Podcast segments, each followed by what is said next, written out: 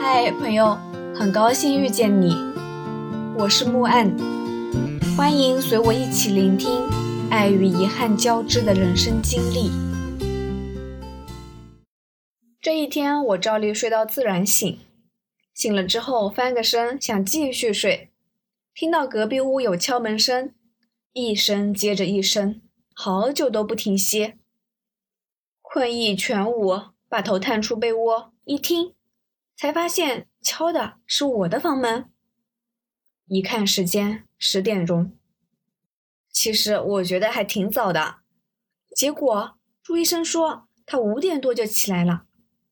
这是什么老年人作息吗？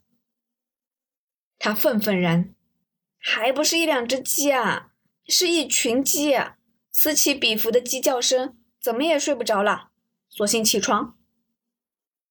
我偷笑，出门在外，耳塞、眼罩、睡袋3件套必不可少啊。他对我说，要是我早点儿起来，就能看见早上8点钟时候的晨景，家家户户升起袅袅炊烟，可以感受到一种辛劳、笃实、清甜、微苦的生活气息，很美好，也很感动。但我觉得我能一觉睡到这个点也很美好。可是看着他熠熠生辉的眼睛，没说出口。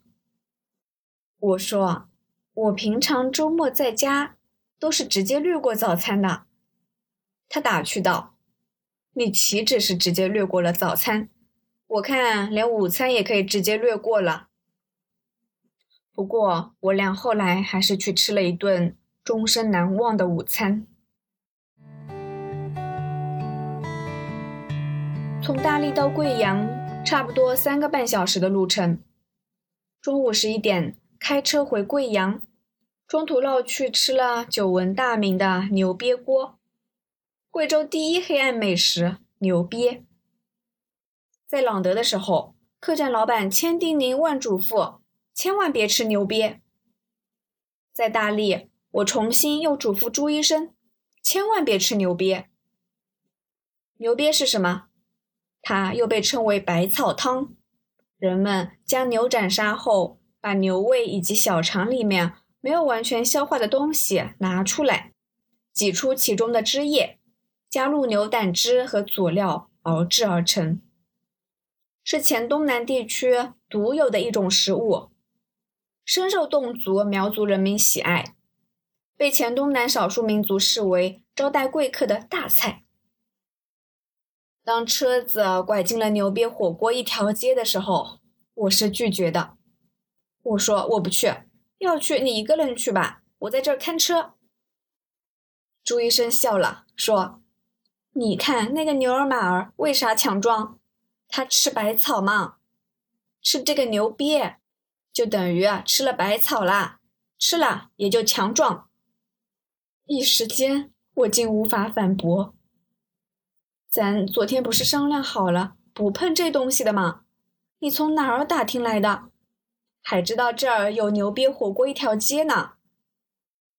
快来快来，林阿姨说他们每次都会来这家店吃牛瘪火锅，味道真的很，好不容易来一趟，尝尝嘛。朱医生兴趣高昂，我欲哭无泪。架不住他非得吃，做完心理建设后，我动筷。汤锅里的汤甚至都是绿色的，看着挺黑暗，不禁让人联想到牛吃剩下的草料。吃牛瘪其实有2种吃法，一种是干香牛瘪，一种是汤锅牛瘪。干香牛瘪还稍微好一点，因为经过爆炒，加入了各种的佐料后，其实牛瘪的臭味和苦味会减少很多。真正为贵州本地人喜欢的，也被他们称为精华的，是汤锅牛瘪。建议大家初次尝试的话，可以先从干锅开始，一般人汤锅应该是无法接受的。但是我偏偏一狠心点了汤锅，毕竟我不做一般人嘛。其实也不是啦，老板看我们2个外地人的样子，酌情少放了很多的牛胆汁，所以我们的汤锅牛鳖其实没有那么苦，还算能下咽。据说专业的吃法重点在要喝那个汤，营养都在汤里，而且以形补形，喝了这个汤养胃。这个汤就是百草汤，也可以说是百草药，我俩都没喝。从大荔到机场，途经一段段的隧道，吃过牛鳖的男人精力十足，我们的小车在高速路上一路疾驰。这里的高速公路边有很多临时停靠点，客车甚至可以在高速公路边等客，行人也可以在这边拦车。高速公路啊，想起来多么不可思议的一件事！一般来说，等车上的人看见路边招手的路人时，车早就已经开出去很远的一段路了，想停下来捎上一段几乎不可能。可事实上就是这样，在高速路上下客几乎已经是约定俗成。我开始想象放学回家的孩子背着重重的书包，乘坐的小巴在高速公路上突然停下，他自己翻过高速公路的栏杆，步行往山里走。也不知道要走多久，翻过几座山头，走过几条山路，才能抵达目的地。到底是谁更幸福呢？是我们这些现代生活里的都市人，还是他们那样心无杂念的笃定少年？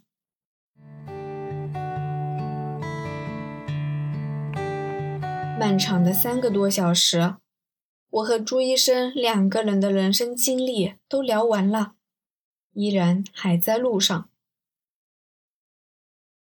朱医生说，世界上95%的问题都可以用钱解决，亲情也不例外。于是他就谈起了自己的家庭。作为一个白手起家的成功人士，必然会有一段比较悲惨的往事吧。上大学的时候，他家里人只给他交了学费，生活费1分没给。那时候他边上学边做1份全职，2份兼职，做过电工，当过跑腿，一个人孤零零地撑起一片天，的确挺惨的。现在在做医美，开了2家整形医院。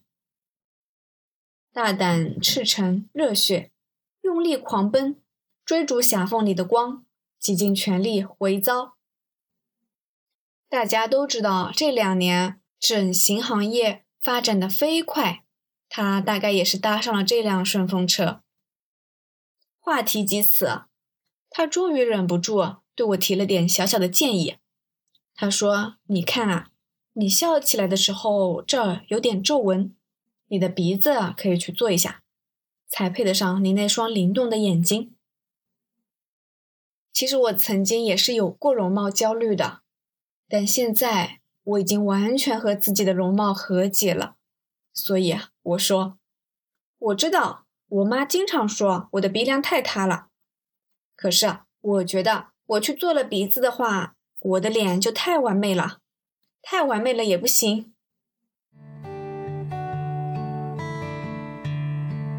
其实我觉得我的人生平平无奇，无非就是聊起了路上的故事，去过几个城市，几个乡村，爬过几座高山，徒步过几次，其中一次还半途而废了。